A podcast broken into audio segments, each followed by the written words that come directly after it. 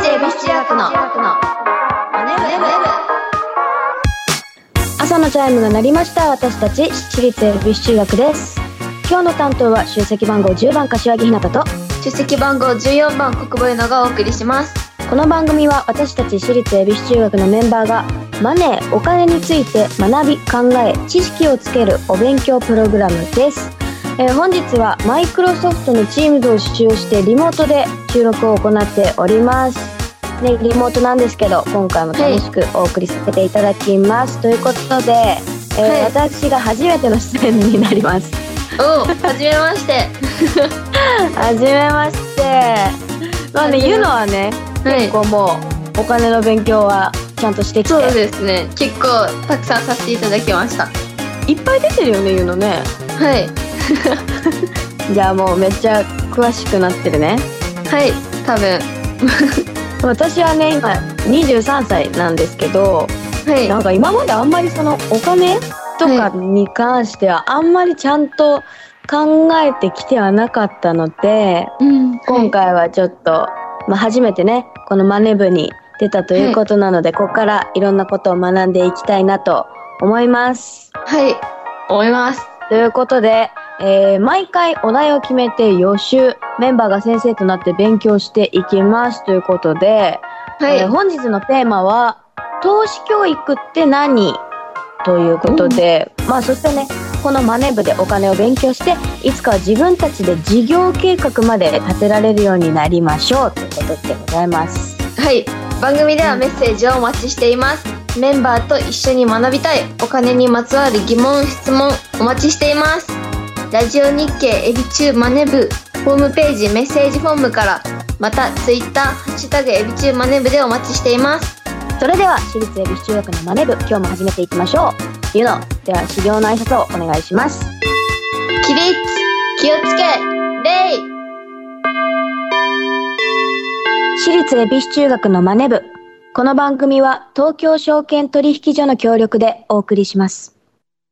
アリとキリギリスいい湯だな。おやキリギリスくんじゃないか。アリ課長ご無沙汰しております。奇遇だね。東大会社を辞めてからは。念願のファイヤーを達成したのでもう投資もやめて現金にしちゃったんですよ。えもう現金にしたの？相変わらず君はお気楽ですね。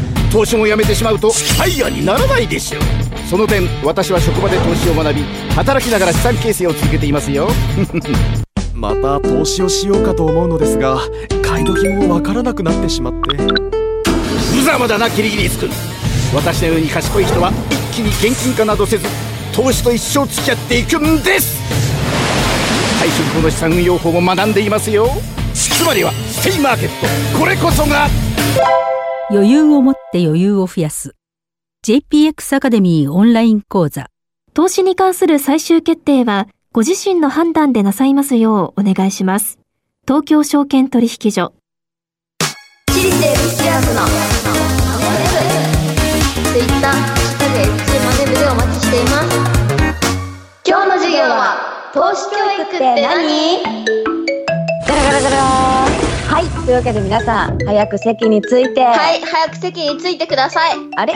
え？はい。授業始めます。あれ？え？えどういうだってことねひなたちゃんは今日初めてですよね。そうです。初めてなんですけど。まあだったらお金については私の方が詳しいはずなので私の方が先生役にぴったりだと思います。そうかもしれないんですけど、はい。すごい心配です。大丈夫ですか？疑うんですか？えじゃあちょっと先生あの為替って何ですか？教えてもらってもいいですか？いや知ってるけど絶対に答えませんはいでは 進みます。今日の授業範囲はそれではありません、まあそれは後にしましょう。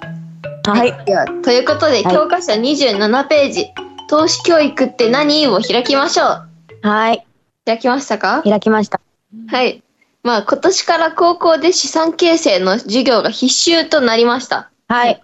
まあこれはもちろん柏木生徒さんも知ってることだと思いますけど例えばどの教科で勉強するって知ってますか？どの教科？え？おどの教科で？金について学ぶ教科？いやでもえ？え？え？いやでも社会？社会社会正解は家庭科ですあ、家庭科なんだ？はい。ええはい。あ、本当だわ。お金は生活に必要なものなので、家庭科の中でお勉強するということです。ええうん。金融庁が作成した金融経済教育指導教材。そうすごいね先生たちが授業の準備をするためにまとめられた指導教材なんですね。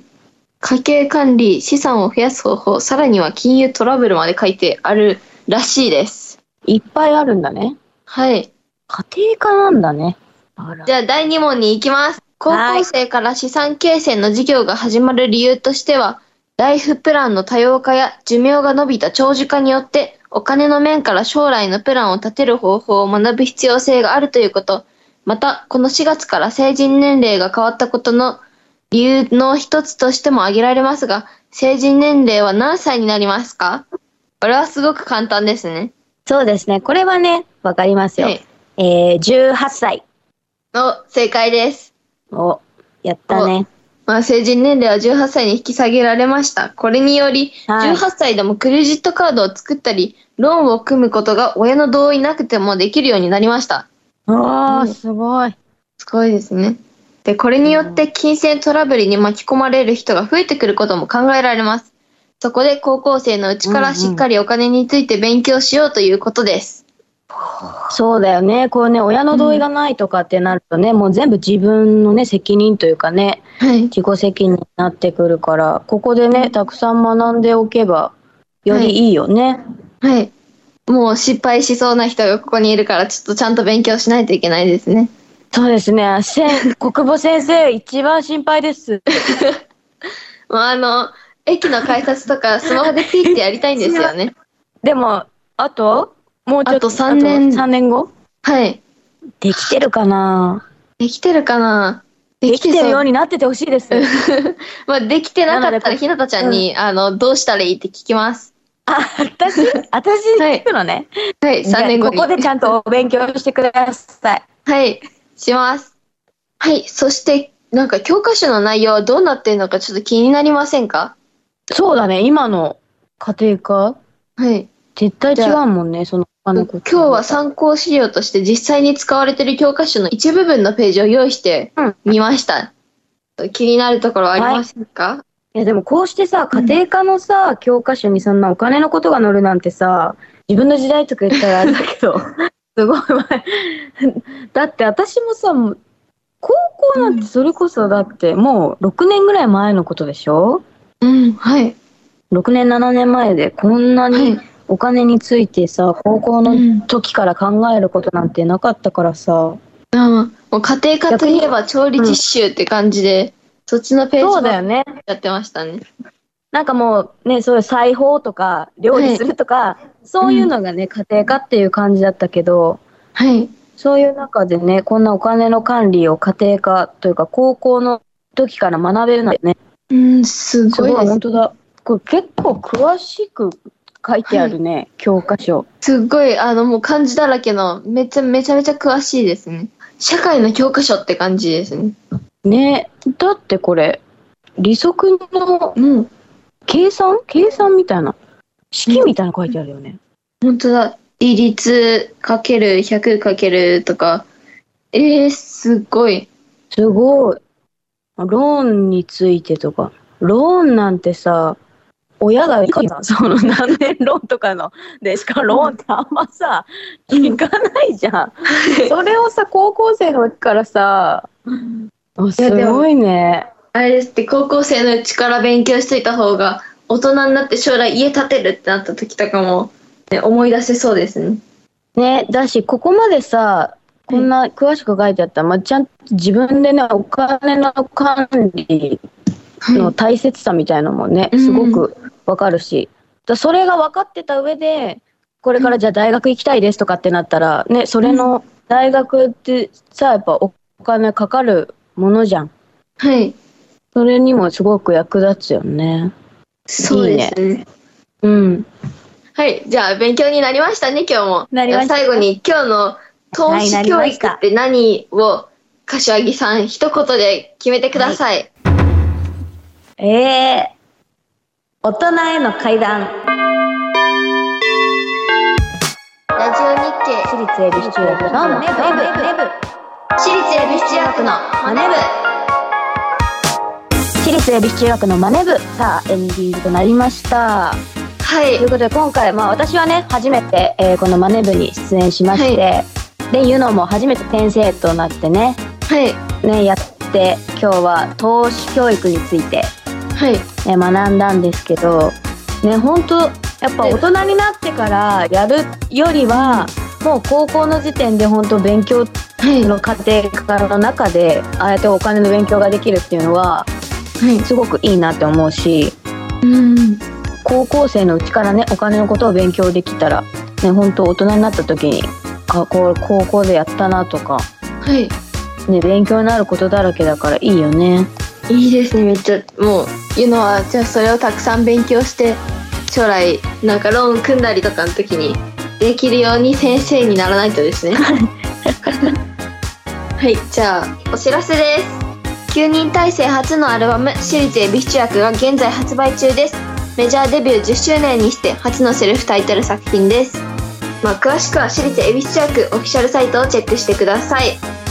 はい、えーそして私からもね、えーお知らせがございます、えーね、このマネ部に初登場です。あのこんなことをすぐ言うのは とてもなんか あの申し訳ない 気持ちなんですけど、えー私柏木ひなたはですね12月開催予定のライブをもちまして、えー私立恵比寿中学を転校脱退することに、えーなりました、えーまあ恵比中として活動してきた期間はえー12年となるのでとても長い時間をエビ中として過ごさせていただきました、えー残りあと、まあ、8ヶ月ほどありますのでその中で皆さんとまだまだ楽しい思い出をたくさん作っていければなと思います。そしてこのマネ部にもまだちょっと、はい。今日初めて出たばっかりなんですけどまだまだたくさん出ていろいろ学んでね頑張っていきたいなと思うのでぜひ最後まで応援のほどよろしくお願いいたします。はい。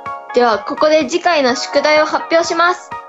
宿題は、はい。投資っていつまですればいいの？です。ということで、えー番組ではですねメッセージをお待ちしております、えー今日の授業の感想次回の宿題についてメンバーへのメッセージ。